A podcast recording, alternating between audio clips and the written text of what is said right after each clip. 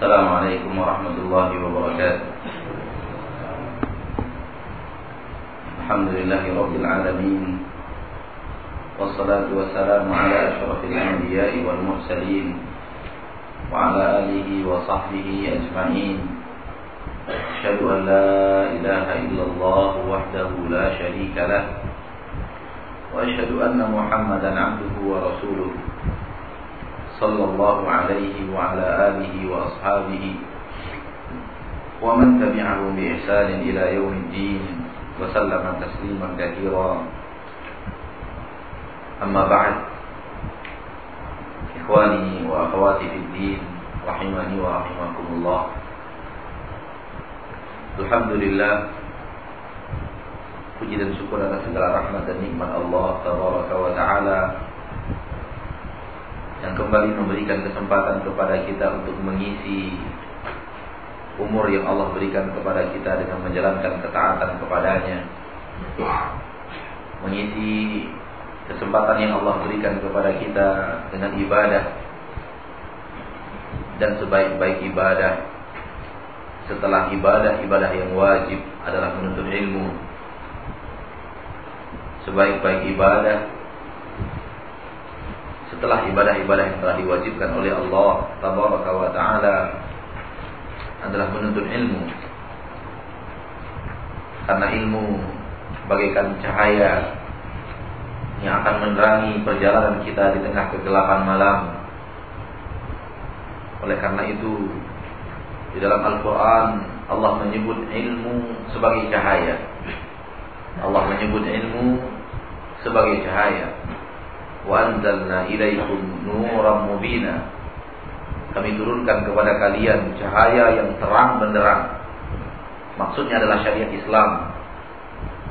Ilmu yang diturunkan oleh Allah Subhanahu wa taala kepada Rasulullah sallallahu alaihi wasallam dan Rasulullah SAW ajarkan kepada kita umatnya. Allah sebut sebagai cahaya. Nah, karena ilmu adalah cahaya, penerang perjalanan kita.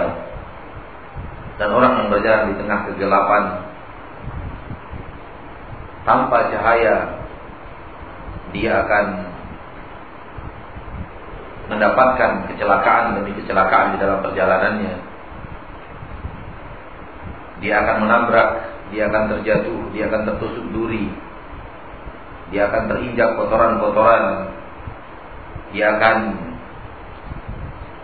mendapatkan gigitan binatang-binatang berbisa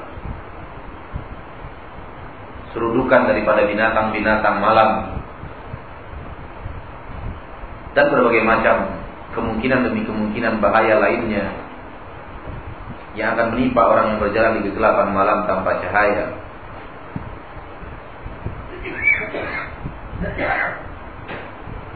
Oleh karena itu sering sekali Al-Quranul Karim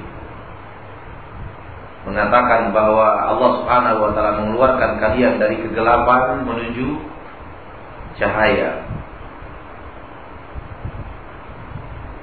Allah waliyul ladzina amanu yukhrijuhum minadh dhulumati ilan nur.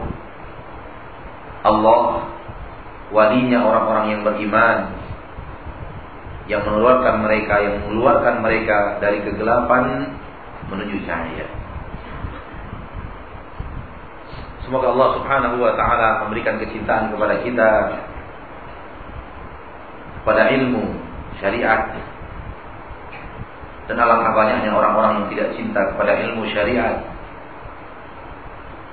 Alangkah banyaknya muslimin yang tidak cinta kepada ilmu agama Islam.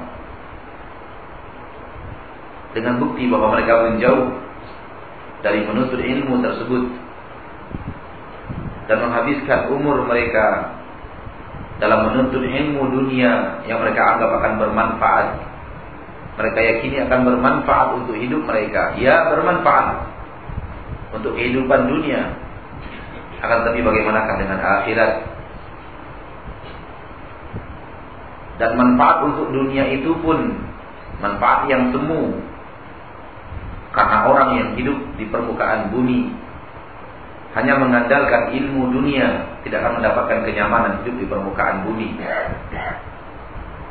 Karena bumi ini baru nyaman hidup di dalamnya apabila kita juga mengikuti kemauan yang memiliki bumi ini yaitu Allah Subhanahu wa taala.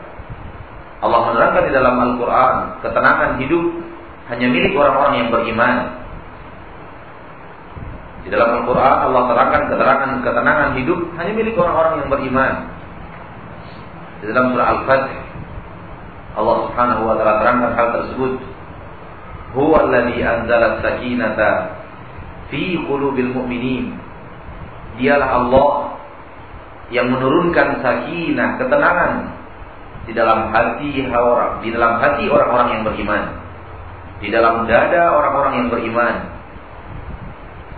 Menandakan bahwa ketenangan hidup hanya milik orang-orang yang yang beriman kepada Allah Subhanahu wa taala. Dan Allah tidak mungkin berbohong. Dan Allah tidak mungkin salah menilai.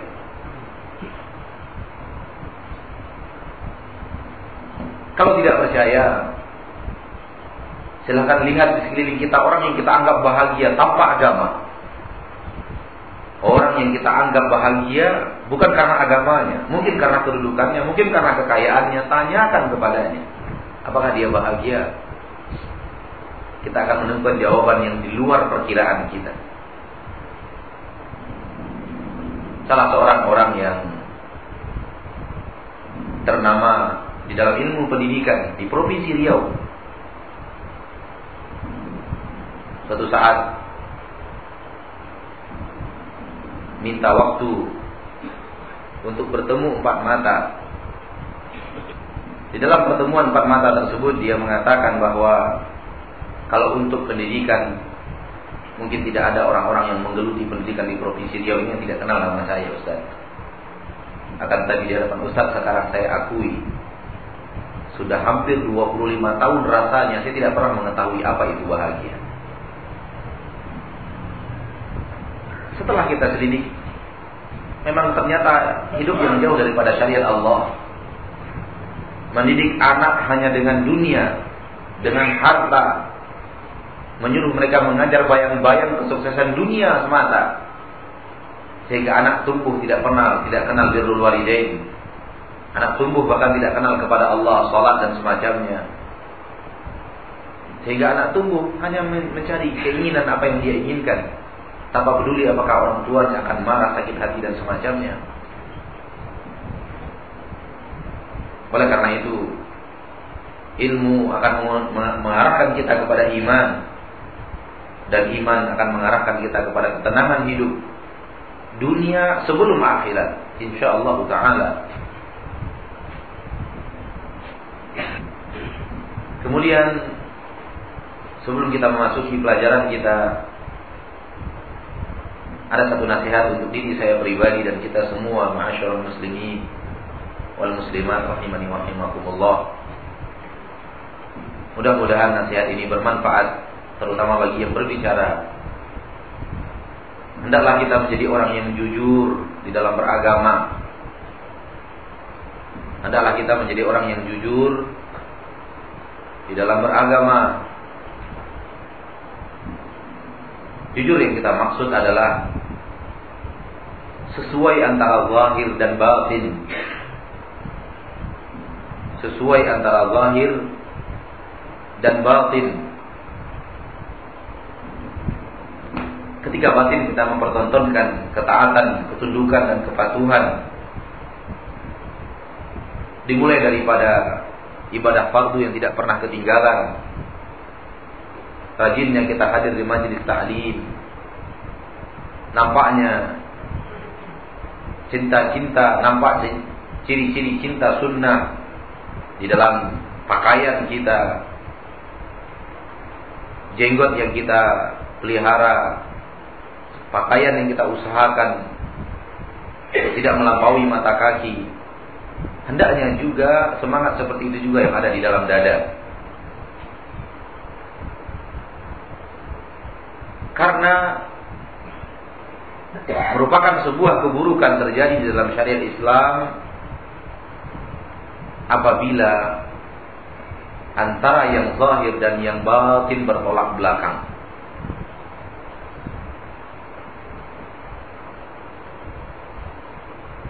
Di dalam hal ini juga hendaklah kita berkata jujur kepada siapa pun. Hendaklah kita berkata jujur dalam agama dan keyakinan kita kepada siapa pun. Di mana pun. Seandainya di depan seseorang kita berkata ya. Hendaknya di belakang orang itu perkataan kita juga ya. Apabila kita berkata ke depan seseorang yang kita takuti tidak, di belakangnya kita mengatakan tidak, hendaknya di depannya juga kita mengatakan tidak. Sungguh kita telah melihat sekelompok kaum Semoga Allah memperbaiki jalan hidup mereka dan mengarahkan mereka kepada agama yang hak Di depan seseorang dia berkata ya, di belakang dia berkata tidak. Di belakang orang itu dia berkata tidak, di depan orang itu dia berkata ya.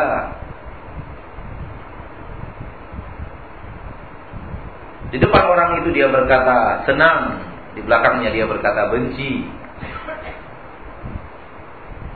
Wallahi, demi Allah, ini bukan agama Islam. Ini bukan dari agama Allah yang Allah turunkan kepada Rasulnya tercinta Nabi Muhammad Sallallahu Alaihi Wasallam. Dan ini bukan apa yang diajarkan Rasulullah Sallallahu Alaihi Wasallam kepada kita umatnya. Umat Islam diajar oleh Rasulullah SAW untuk berkata jujur, tidak bermain kata, tidak bermain sikap, hanya untuk mencari cinta seseorang, ridho seseorang, sayang seseorang, senang seseorang, tidak. Tahukah kita bahwa ketika kita melakukan itu, kita telah mempermainkan syariat Allah. Sesuatu yang kita yakini tidak kita katakan ya hanya karena seorang makhluk. Seorang yang sesuatu yang kita yakini secara agama ya kita katakan tidak hanya karena seorang manusia. Apa namanya ini? Kalau bukan dusta lawan daripada jujur. Dan agama Islam tidak pernah mendidik umatnya untuk berkata dusta. Lain di mulut dan lain di hati. Lain di depan dan lain di belakang.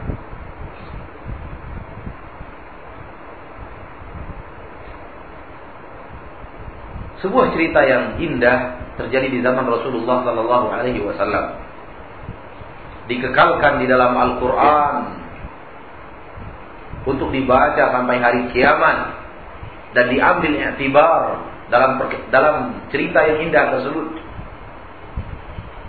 Cerita tiga orang sahabat Nabi Sallallahu Alaihi Wasallam yang tidak ikut perang Tabuk. Salah satu di antara mereka bernama Ka'ab bin Malik. Yang lainnya bernama Murarah dan Hilal.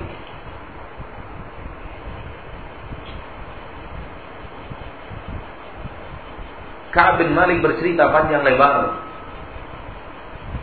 dalam hadis-hadis yang diriwayatkan tentang kisah ini dan silakan antum merujuk ke dalam tafsir Ibnu Katsir ketika Allah bercerita di dalam Al-Qur'an wa dan Allah menerima taubat tiga orang yang tidak ikut perang. Terdapat dalam surat At-Taubah. Yang ingin kita petik petikan hikmah dalam cerita ini adalah ketika Ka'ab bin Malik ditanya oleh Rasulullah sallallahu alaihi wasallam Kenapa kamu tidak ikut perang? Sebenarnya Ka'ab bin Malik sudah memiliki jawaban. Jawaban dusta yang dia pastikan kalau dia sampaikan kepada Rasulullah SAW, Rasul akan terima uzurnya itu. Kenapa tidak ikut perang? Sudah dikarang. Sudah siap bahannya. Ka'ab berkata radhiyallahu anhu kepada Rasulullah SAW, "Wahai Rasul, kalau seandainya yang di depan saya ini bukan engkau, pasti saya akan keluar dengan ridho. Dengan ridho orang ada di depan saya. Karena uzur yang akan saya sampaikan yang sudah saya siapkan. Dan saya adalah orang yang paling pandai untuk berbicara. Ka'ab bin Malik diberikan oleh Allah kemampuan untuk berbicara. Ada orang yang pandai berbicara, pandai berargumentasi, ada yang tidak. Waqad utitul jidal. Saya telah diberikan kemampuan untuk berbicara. Akan tetapi kalau saya lakukan itu kepadamu, Suatu saat nanti Allah akan bongkar kebobrokan yang kumiliki ini dan kedustaan ini. Dan kalau seandainya aku berkata jujur dan engkau marah kepadaku, hai Rasul, saya berharap suatu saat Allah akan memperlihatkan kepadamu bahwa aku telah berkata jujur. Demi Allah, wahai Rasul, aku tidak punya udur apa. Dan benar, Ka'bin Malik dan tiga orang dan dua orang sahabatnya atau tiga orang ini dimarahi oleh Rasulullah Sallallahu Alaihi Wasallam karena kejujurannya. Bukan karena kejujuran dimarahi, bukan karena kejujuran, karena tidak ikut berperang. Dimarahi karena tidak ikut berperang. Dan dia terima marahnya Rasulullah SAW dengan kejujurannya. Radiyallahu anhu. Radiyallahu anhu. Sehingga 50 hari lamanya kaum muslimin menghajar Ka'ab bin Malik. Tidak ada yang mau berbicara kepadanya, tidak ada yang mau mengucapkan salam kepadanya, tidak ada mau yang mau menjawab salamnya. Pergi Ka'ab bin Malik ke pasar, tidak seorang pun yang mau berbicara dengannya. Kota Madinah berubah menjadi kota yang asing bagi dirinya. 50 hari lamanya. Tetapi kejujuran kepada Allah wa taala yang telah menyelamatkan Ka'ab bin Malik. Sehingga di hari yang ke-50 turun ayat yang kita baca dalam surat Taubah tadi ayat berapa? 118. Wa 'ala thalathatil khulifu. Dan Allah menerima taubat tiga orang yang telah tidak ikut perang. Kemudian Rasulullah memanggil Ka'ab bin Malik Ketika Ka'ab bin Malik sampai di hadapan Rasulullah SAW berkata, Abshir bi khairi yaumin mundu an waladatka ummuk. Berbahagialah engkau wahai Ka'ab bin Malik dengan hari ini. Hari yang terbaik semenjak engkau dilahirkan oleh ibumu. Di mana Al-Quran turun mengekalkan cerita kejujuranmu. Yang akan dibaca oleh umat sampai akhir zaman. Dan cerita kejujuranmu akan menjadi ibrah untuk manusia, miliaran manusia sampai akhir zaman. Ya, Inilah Islam. Ka'ab bin Malik menerima marahnya Rasul karena kesalahannya. Walaupun dia punya punya alasan yang kuat, punya alasan yang hebat untuk berdusta di hadapan Rasul dan Rasulullah itu. Seperti yang dilakukan oleh orang-orang munafikin yang jumlahnya lebih daripada 70 atau 80 orang ketika itu mengucapkan udur-udur yang palsu. Rasulullah menerima udurnya, Rasulullah tidak marah kepadanya dan mewakilkan dan menyerahkan urusan gaib dan hatinya kepada Allah Taala. Pada Rasulullah tahu mereka orang munafiki. Ini agama Islam. Ini agama Islam. Kita boleh berdusta kepada seseorang. Maaf, kita bisa berdusta kepada seseorang, kita bisa menipu seseorang, tapi bisakah kita berdusta kepada Allah? Bisakah kita menipu Allah Rabbul Izzati wal Jalalah?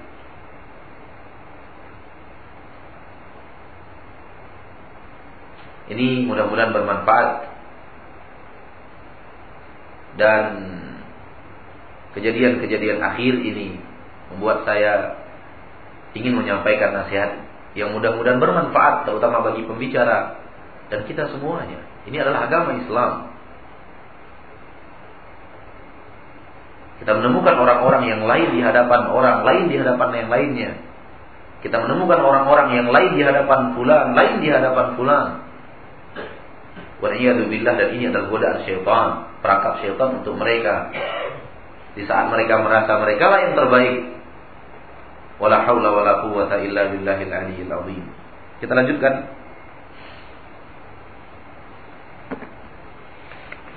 Kita masuk kepada pelajaran kita dalam ilmu tauhid, kitab Kashfus Syubuhat dan memasuki Syubhat yang keenam.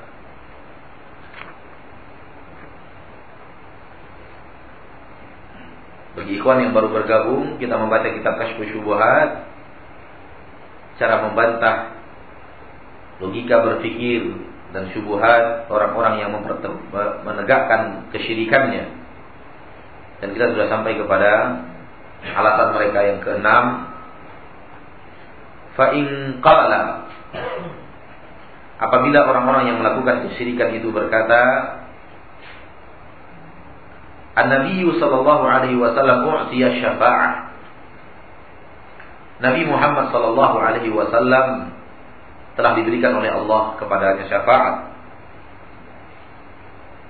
Wa ana atlubuhu mimma a'tahu Allah. dan saya meminta kepada Rasulullah sallallahu alaihi wasallam sesuatu yang telah Allah berikan kepadanya.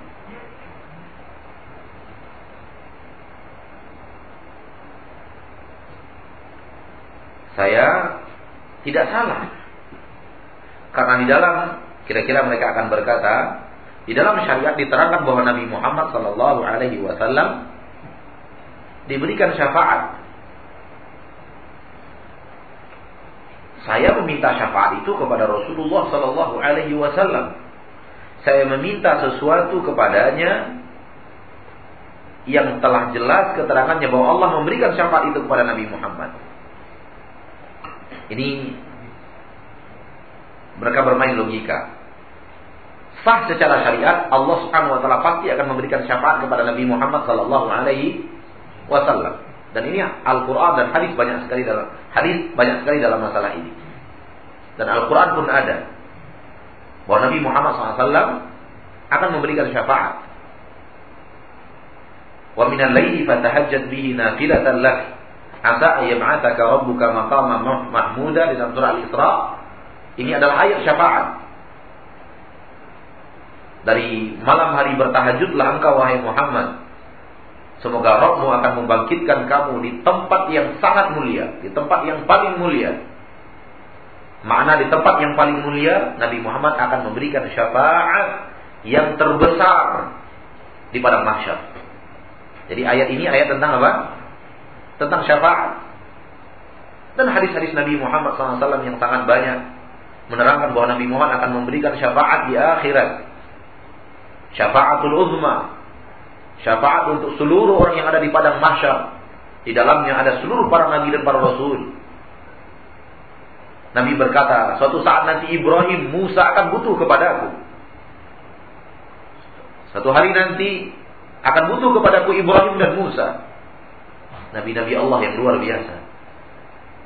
Kalimullah, nabi yang Allah Subhanahu wa taala memperdengarkan kepada Nabi Musa suaranya. Allah berbicara langsung kepada Nabi Musa alaihissalam. Khalilullah, Nabi Ibrahim, kekasih Allah Subhanahu wa taala. Namun mereka kata Nabi Muhammad sallallahu alaihi wasallam membutuhkan aku nanti di padang mahsyar. Kalau seperti Nabi Ibrahim dan Nabi Musa membutuhkan Nabi Muhammad, maka seluruh manusia pasti akan membutuhkan Nabi Muhammad SAW. Karena akidah umat Islam Manusia paling mulia adalah Nabi Muhammad mengiringi di bawahnya Nabi Ibrahim. Mengiringi di bawahnya Nabi Ibrahim. Ini akidah Ahlussunnah wal Jamaah. Dan terjadi perbedaan pendapat siapa setelah itu. Masyaallah muslimin, hadis-hadis tentang Nabi Muhammad diberikan oleh Allah syafaat di akhirat tidak ada yang bisa menolaknya. Dan menolaknya adalah mengingkari syariat Islam mengingkari Al-Quran dan hadis dan itu kufur. Namun orang ini berkata, untuk menegakkan kesyirikannya yang dia lakukan, dia berkata, bukankah Allah telah memberikan syafaat kepada Nabi Muhammad? Tentu kita akan menjawab, ya. Nah, yang itu yang saya minta dari Nabi Muhammad. Syafaatnya itu. Jawabannya itu yang saya minta. Saya, salahkah saya meminta sesuatu dari Nabi yang telah Allah yang diterangkan oleh oleh Allah bahwa Allah menerima memberi itu kepadanya? Saya meminta itu kepada Nabi Muhammad Sallallahu Alaihi Wasallam. Allah telah memberikannya syafaat. Saya minta syafaat itu. Saya minta Nabi Muhammad memberikan syafaat saya syafaat kepada saya kepada Allah Tabaraka wa Taala.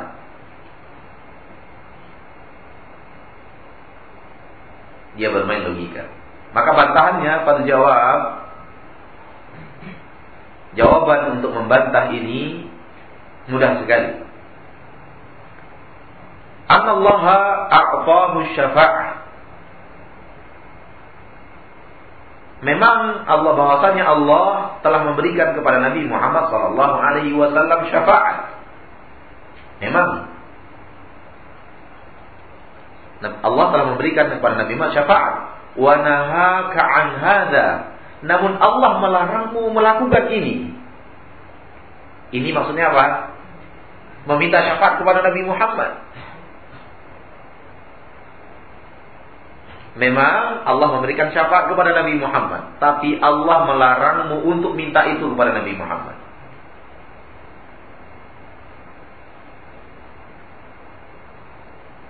Dengan dalil firman Allah Ta'ala di dalam Al-Quran.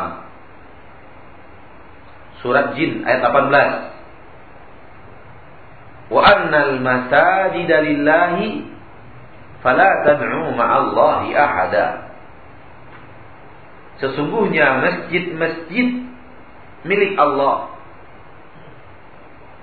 Jangan kamu berdoa kepada Allah juga berdoa kepada orang lain selain Allah.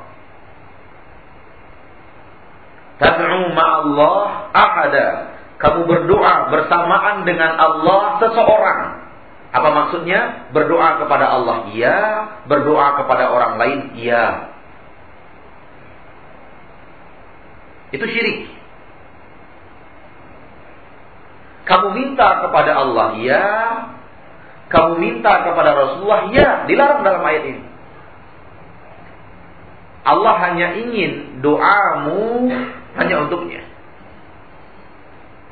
Setiap engkau berdoa, wahai saudaraku, Allah menyuruhmu hanya doa itu diarahkan kepada Allah seandainya engkau arahkan kepada sesuatu seseorang selain Allah, engkau telah melakukan kesyirikan.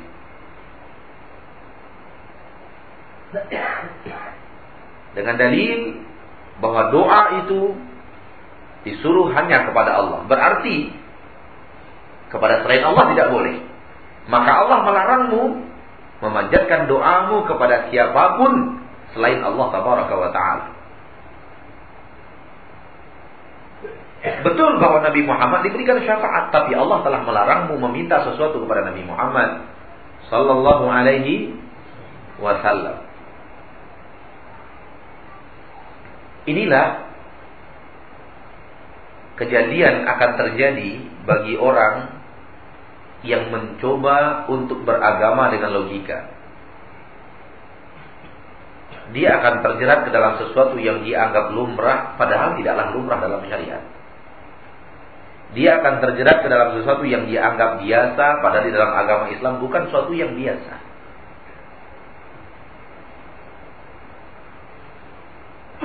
Oleh karena itu tidak ada jalan yang selamat dalam beragama di permukaan bumi ini selain mengikuti saja keterangan yang telah ada di dalam Al-Quran dan hadis Nabi SAW. Dan jangan coba memainkan logika dalam arti kata mencari sesuatu yang tidak ada di dalam Al-Quran hadis dengan logika.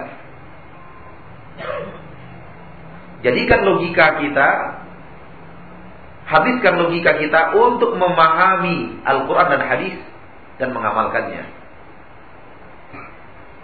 Adapun mencari sesuatu Yang tidak ada keterangan dalam Al-Quran hadis Dengan logika kita Tidak ada yang bisa menjamin Bahwa logika kita akan selamat dan bisa-bisa logika itu membawa kita kepada sesuatu yang kita anggap sah-sah saja, padahal itu tidak sah.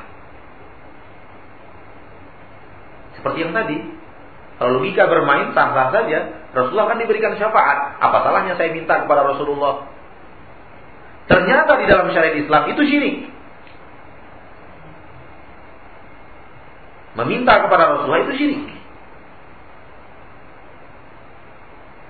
Kita garis bawahi yang lainnya. Kalau meminta kepada Rasulullah syirik, bagaimana kalau orang yang di bawah ke Rasulullah lagi? Hah? Lebih syirik lebih syirik lagi atau bagaimana? Sama-sama syiriknya.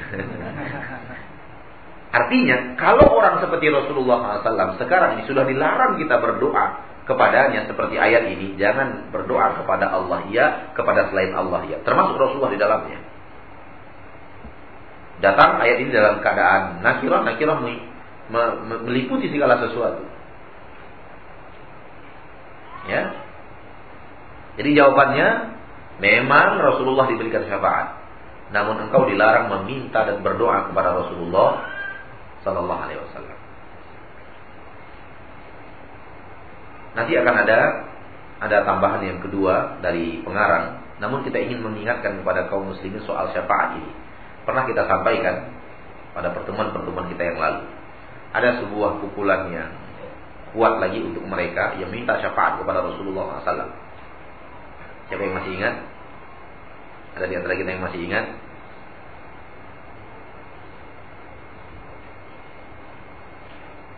Yaitu tidak pernah Allah mengatakan dan Rasulullah menerangkan bahwa syafaat itu akan terjadi di dunia. Ini tidak ada di dalam kitab ya. Bahwa syafaat itu akan terjadi di dunia itu tidak pernah ada keterangan di dalam Al-Quran, tidak pernah ada keterangan di dalam hadis Rasulullah Sallallahu Alaihi Wasallam. Sementara yang dia lakukan sekarang meminta syafaat kepada Rasulullah di mana? Di dunia. Ayo tunjukkan kepada kita mana Al-Qur'annya, mana hadisnya. Bahwa Rasulullah SAW sekarang yang sedang terkubur di kuburnya dengan jasad seperti apa adanya ketika beliau wafat dahulu bisa memberikan syafaat kepada manusia di permukaan bumi. Bisa memberikan syafaat kepada Allah Subhanahu wa taala. Mana keterangannya? Mana keterangannya Allah memberikan kekuatan kepada Nabi Muhammad agar Nabi Muhammad Shallallahu Alaihi Wasallam memberikan syafaat kepada siapa pun yang minta syafaat di dunia. Memang ada keterangan syafaat, namun semua kejadian itu ada di akhirat, bukan di dunia. Sementara mereka minta syafaat kepada Rasulullah sekarang di dunia. Berdoa ya Rasulullah, wahai Rasulullah, wahai Rasulullah, dengan dirimu semua urusan kami akan jadi mudah dengan dirimu semua permintaan kami akan dikabulkan dengan dirimu. Seluruh dosa-dosa kami akan diampunkan dengan dirimu. Menjadikan Rasulullah sebagai syafaat perantara kepada Allah Taala. Ini kesyirikan waliyadzubillah. Lalu berdalil dengan syafaat salah. Syafaat itu di akhirat, bukan di dunia. Ya. Ini pernah kita sampaikan pada pertemuan itu kalau kita masih ingat bahwa syafaat Rasulullah SAW hak tapi tidak ada keterangannya bahwa syafaat itu diminta di dunia dan dilaksanakan di dunia. Yang ada di di akhirat.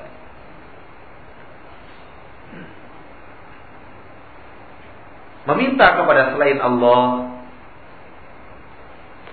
Tabaraka wa ta'ala berdoa dan meminta kepada selain Allah Subhanahu wa taala sah apabila memiliki tiga syarat. Meminta kepada selain Allah sah apabila memiliki tiga syarat.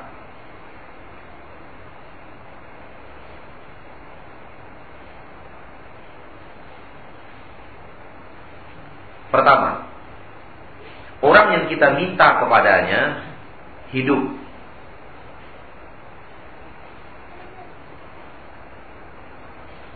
Orang yang kita minta sesuatu kepadanya hidup.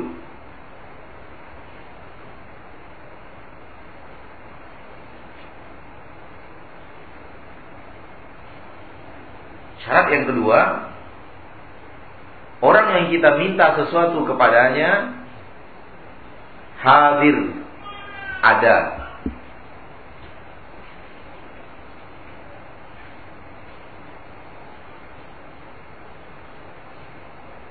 Dan betul-betul kita terhubung dengannya, dia ada. Baik hadir jasadnya ada di sini atau dia ada di belahan bumi tapi kita melalui alat komunikasi yang sudah ada ya, ada hubungan permintaan langsung hadir. Kalau di zaman Rasulullah tentu tidak ada. Dia di Mekah, ini di Madinah ada hubungan kontak langsung nggak ada kan? Tapi di zaman kita sekarang ada. Bahkan sains dan teknologi dalam telah diciptakan oleh manusia, dia di sana kita di sini saling menatap wajah. Dan itu kemudahan yang telah Allah berikan kepada manusia. Ada yang manusia bisa menjadikan sarana untuk berdakwah. Itu termasuk yang hadir, bukan hanya hadir harus di depan saya, tapi hadir juga walaupun jauh tapi tetap ada. Hubungan itu melalui alat-alat yang telah diciptakan atau media-media yang telah diciptakan oleh manusia sekarang. Itu termasuk terhitung orang yang hadir. Ini syarat yang kedua, orang yang kita minta kepadanya hadir. Syarat yang ketiga, yang kita minta kepadanya sesuatu yang bisa dikerjakan oleh manusia.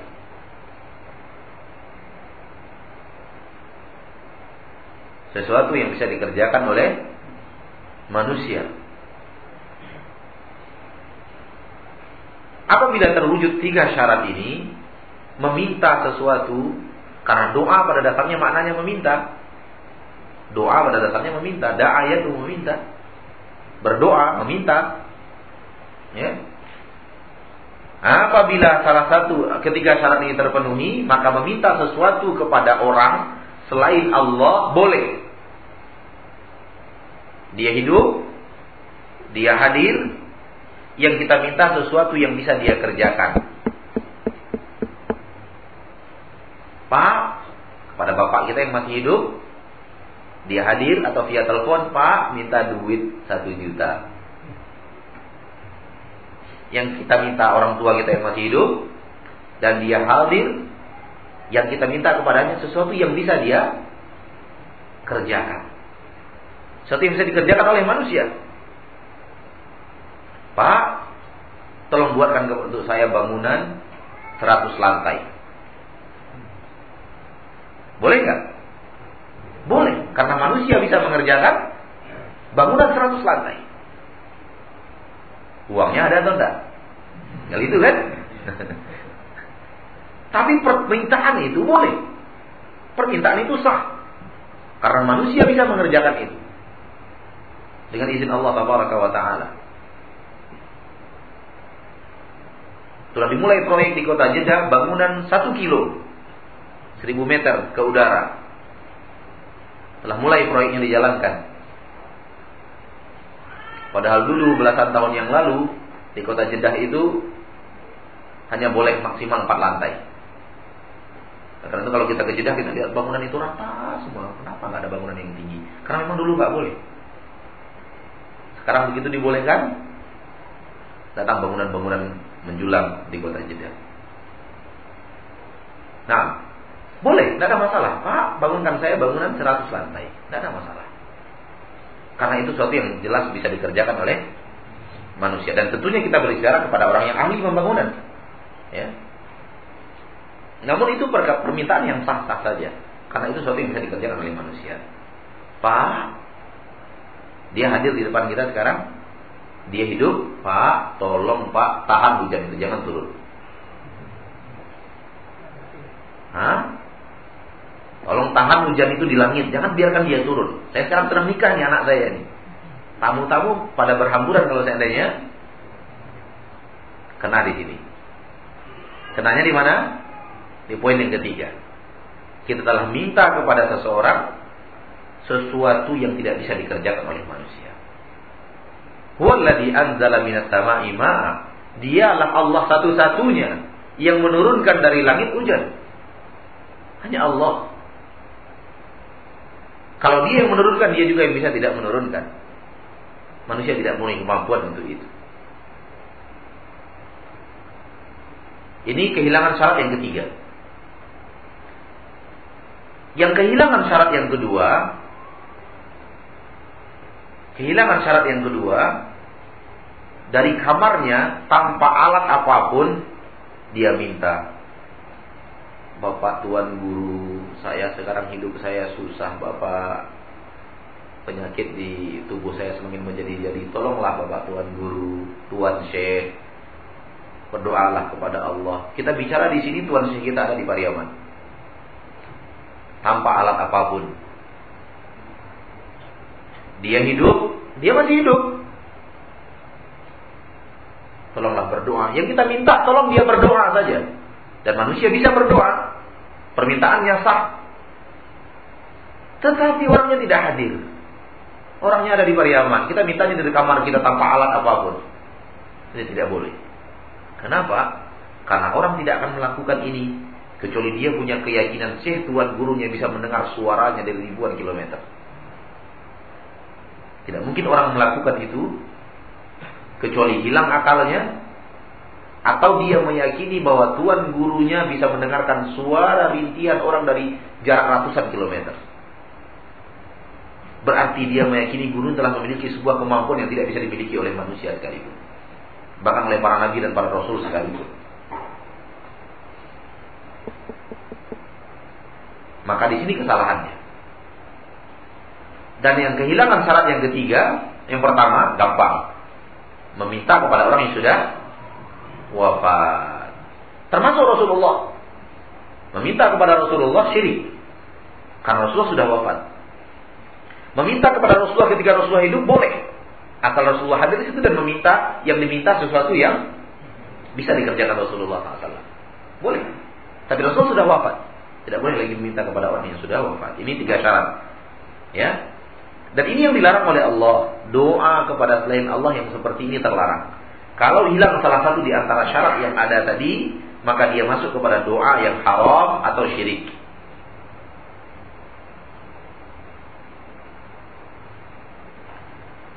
Kita kembali kepada nas tadi.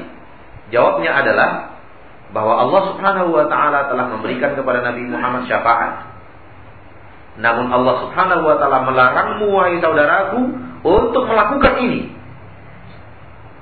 Minta kepada Nabi Muhammad karena Nabi Muhammad SAW sudah wafat. Faidah kunta tad'u ma'allah tad'u Allah an yushaffi'a nabiyahu fika. Namun apabila kamu meminta dan berdoa kepada Allah, kepada Allah doanya, agar Allah memberikan mengizinkan nabinya memberikan syafaatnya kepadamu ini permintaan yang benar. Mintanya kepada Allah. Ini bab yang minggu yang lalu atau dua minggu yang lalu karena minggu yang lalu kita berhalangan hadir. Minta kepada Allah agar Allah menjadikan Nabi Muhammad memberikan kita syafaat. Itu yang benar. Mintanya kepada Allah. Apabila engkau memohon kepada Allah agar Allah menjadikan nabinya memberikan syafaat kepadamu, fa'ati'hu fi qawlihi. Kalau kamu ingin doa kamu di, dikabulkan tersebut doa kamu yang benar tadi dikabulkan maka kamu harus taati dia yaitu Allah di dalam firman-Nya fala tad'u ma'allahi kabulkan permintaan Allah. Jangan berdoa kepada selainnya kalau kamu ingin Allah Subhanahu wa taala kalau engkau meminta kepada Allah agar Allah menjadikan Nabi Muhammad pemberi syafaat kepadamu. Bagi yang punya buku, selipkan sedikit fil akhirat. Di akhirat. Karena dengan itu makna akan semakin lurus. Walaupun kita pastikan bahwa Syekh pasti menginginkan itu makna itu di akhirat. Karena di dunia tidak ada.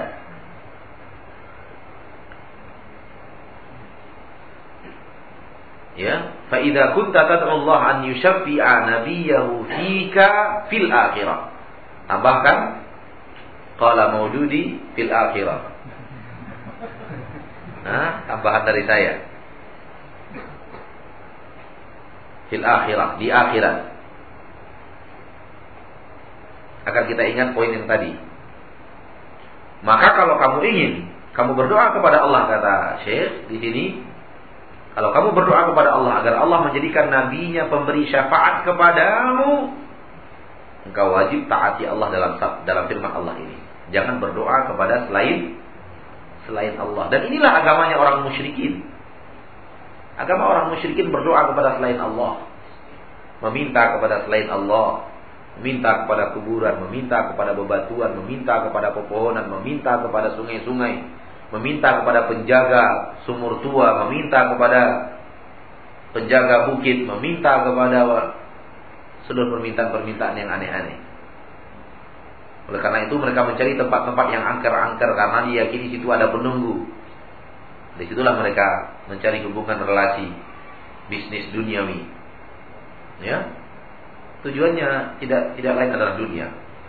Ini jawaban yang pertama dari Syekh. Jawaban yang kedua, wa aidan dan bisa juga kita jawab kata beliau, fa inna syafa'ata sesungguhnya syafaat u'tiyaha ghairun nabi diberikan syafaat itu kepada selain nabi sallallahu alaihi wasallam jawaban kita kedua syafaat itu bukan hanya nabi yang punya telah datang keterangan yang jelas dari hadis-hadis bahwa selain Nabi juga bisa memberikan syafaat dengan izin Allah. Jadi bukan hanya Nabi yang akan memberikan syafaat di akhirat. Fasahha annal malaikata yashfa'un. Telah sahih, telah sah, telah sahih hadisnya bahwasanya malaikat juga akan memberikan syafaat. Wal auliya yashfa'un, orang para wali memberikan syafaat. Wali adalah orang-orang yang bertakwa.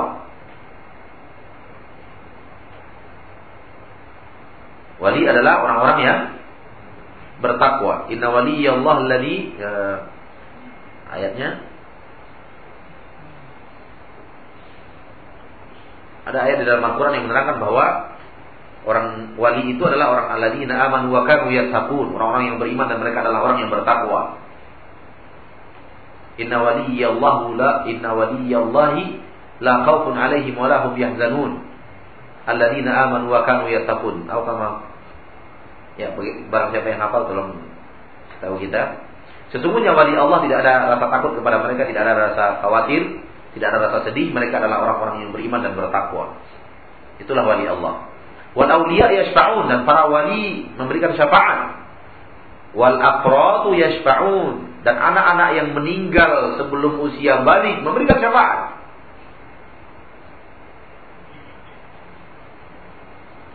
Al-afrad adalah anak-anak yang meninggal sebelum usia balik. Telah sah keterangan sahih hadisnya bahwa mereka memberikan syafaat kepada orang tua mereka di akhirat. Ataupun apakah engkau berpendapat Innallaha a'tahu syafa'ah fa'atlubuha minhum. Allah telah memberikan mereka syafaat. Saya minta juga kepada mereka. Minta kepada anak saya yang sudah mati. Nak, minta syafaatmu kepada Allah di dunia. Minta kepada wali-wali. Minta syafaat. Minta kepada malaikat. Apakah engkau akan berkata, engkau akan minta syafaat kepada mereka karena telah datang keterangan yang jelas bahwa mereka juga akan memberikan syafaat di akhirat. Fa'in kulta Fa'in kulta hada kalau engkau mengatakan ini artinya ya. Ya saya minta kepada mereka. Karena kaidah ilmiahnya sama. Kaidahnya sama Rasulullah diberikan syafaat, saya minta kepada Rasulullah. Anak-anak saya yang sudah wafat diberikan syafaat, saya minta kepadanya. Kalau dia katakan ya, ini anda ila ibadati salihin allati dzakaraha Allah fi kitabi. Kamu kembali kepada permasalahan mengibadati orang-orang saleh seperti yang Allah terangkan di dalam kitabnya. Tidak hanya kepada nabi, tapi juga kepada orang saleh. Padahal itu telah terlarang dan itu adalah agamanya orang-orang musyrikin meminta sesuatu kepada orang saleh, baik yang masih hidup atau yang sudah wafat. Yang sudah wafat dan yang masih hidup mereka minta sesuatu yang tidak ada hubungannya dengan apa yang bisa dikerjakan oleh manusia. Fa in kalau kamu menjawab tidak, kalau kamu mengatakan tidak, oh tidak, tidak. Kalau anak-anak itu saya tidak akan minta syafaat kepadanya. Kalau orang soleh tidak tidak minta syafaat kepadanya. Kalau kepada mereka saya tidak mau. Saya hanya mau kepada Nabi Shallallahu Alaihi Wasallam. Kalau seandainya kamu katakan tidak kepada mereka, batalah qauluka, batallah perkataanmu tadi, A'tahullahu syafa'a wa mimma a'tahullah. Nabi telah diberikan syafaat dan saya minta kepadanya apa yang telah Allah berikan kepada Nabi tersebut. Batal perkataanmu tadi. Karena kaidahnya satu. Kalau memang orang yang ada keterangan yang dapat dapatkan syafaat, boleh kita minta syafaat kepadanya, berarti kamu juga boleh minta syafaat kepada orang saleh, kepada para nabi, kepada anak-anak yang sudah wafat, yang sebelum wafatnya sebelum sebelum balik. Kalau kamu mau katakan tidak, tidak di sini, tidak juga di sana. Iya di sini, iya di sini. Kalau dia katakan iya saya minta, kamu berdoa kepada orang yang sudah wafat. Kamu berdoa kepada orang yang dan ini syirik. Dan di dalam berargumentasi kaum muslimin wal muslimat di dalam berargumentasi orang yang pandai berargumentasi dia akan memberikan pertanyaan yang kalau dijawab iya salah dijawab tidak salah Ini orang yang pandai berdiskusi. Ini menunjukkan bahwa Syekh Muhammad pandai berdiskusi. Karena orang yang akan memberikan pandai berdiskusi itu, pandai mematahkan hujah itu, dia bisa mendatangkan sebuah pertanyaan, dijawab iya salah, dijawab tidak salah. Coba lihat pertanyaannya. Kalau memang engkau mengatakan Nabi Muhammad diberikan syafaat oleh Allah, saya minta kepadanya. Lalu bagaimana dengan anak bayi yang wafat? Dia juga ada keterangannya Allah memberikan syafaat. Dia akan memberikan syafaat. Apakah kamu minta kepadanya syafaat itu? Dijawab iya, salah. Dijawab tidak, salah yang tadi pertama. Hah? Salah yang argumentasi yang di atas. Ini butuh kejelian, butuh kejeniusan, butuh fakih. Fakihnya soal tentang agama dan butuh kejelian, butuh kejeniusan, butuh akal. Jadi akal itu sah apabila dia mendukung syariat. Tapi kalau akal untuk membantah syariat ini akal yang batil, akal yang salah. Tapi kalau akal itu dipakai untuk mendukung makna syariat, ini dia akal yang bermanfaat. Akal yang menjadi tentara-tentara syariat dan bukan musuh-musuh syariat. Salah satu di antaranya ketika berdiskusi, orang yang pandai berdiskusi dan mengerti agama, dia mampu memberikan pertanyaan, dijawab iya salah, dijawab tidak salah. Ya. Ini menunjukkan bahwa Syekh Muhammad bin Abdul Wahab orang yang pandai sekali untuk berdiskusi. Baik. Jadi jawaban yang kedua, jawaban yang kedua adalah setelah jawaban yang pertama, jawaban yang pertama apa tadi? Memang Allah telah memberikan syafaat kepada Nabi Muhammad, tapi Allah melarangmu meminta kepada Nabi Muhammad sallallahu alaihi wasallam. Dilarang, kamu dilarang oleh Allah mengerjakan ini. Jawaban yang kedua, telah datang keterangan yang jelas bahwa mereka mereka selain Nabi Muhammad juga mendapatkan syafaat. Apakah kamu minta itu kepadanya? Kalau dia katakan dia, dia mengibarati orang saleh. Dia katakan tidak berarti batal perkataan yang pertama bahwa Nabi Muhammad telah diberikan syafaat. Akhirnya jelaslah masalah bahwa seseorang yang diberikan sesuatu oleh Allah itu sama sekali tidak menunjukkan dia boleh memberikan kepada siapa pun yang dia kehendaki. Sesuai pembahasan kita tentang syafaat pada bab sebelum ini. Orang yang Allah berikan syafaat kepadanya, dia itu bukan berarti bahwa dia berhak memberikan syafaat itu kepada siapa pun yang dia suka. Tidak. Bukan begitu keadaannya syafaat. Pemberian syafaat di akhirat bukanlah pemberian mutlak seperti di dunia, tapi dia pemberian yang bersyarat baru diberikan kepada seseorang yang Allah izinkan dan Anda boleh memberikan kepada seseorang yang Allah izinkan. Terangkan kepadanya keterangan tentang syafaat ini mudah-mudahan bermanfaat. Mudah-mudahan apa yang bisa kita baca daripada pelajaran tabligh kita pada kesempatan yang bermanfaat. Wassallallahu wasallam wa baraka wa an'am ala abdihi wa rasulihi Muhammad. Kita lanjutkan jawab setelah Isya insyaallah.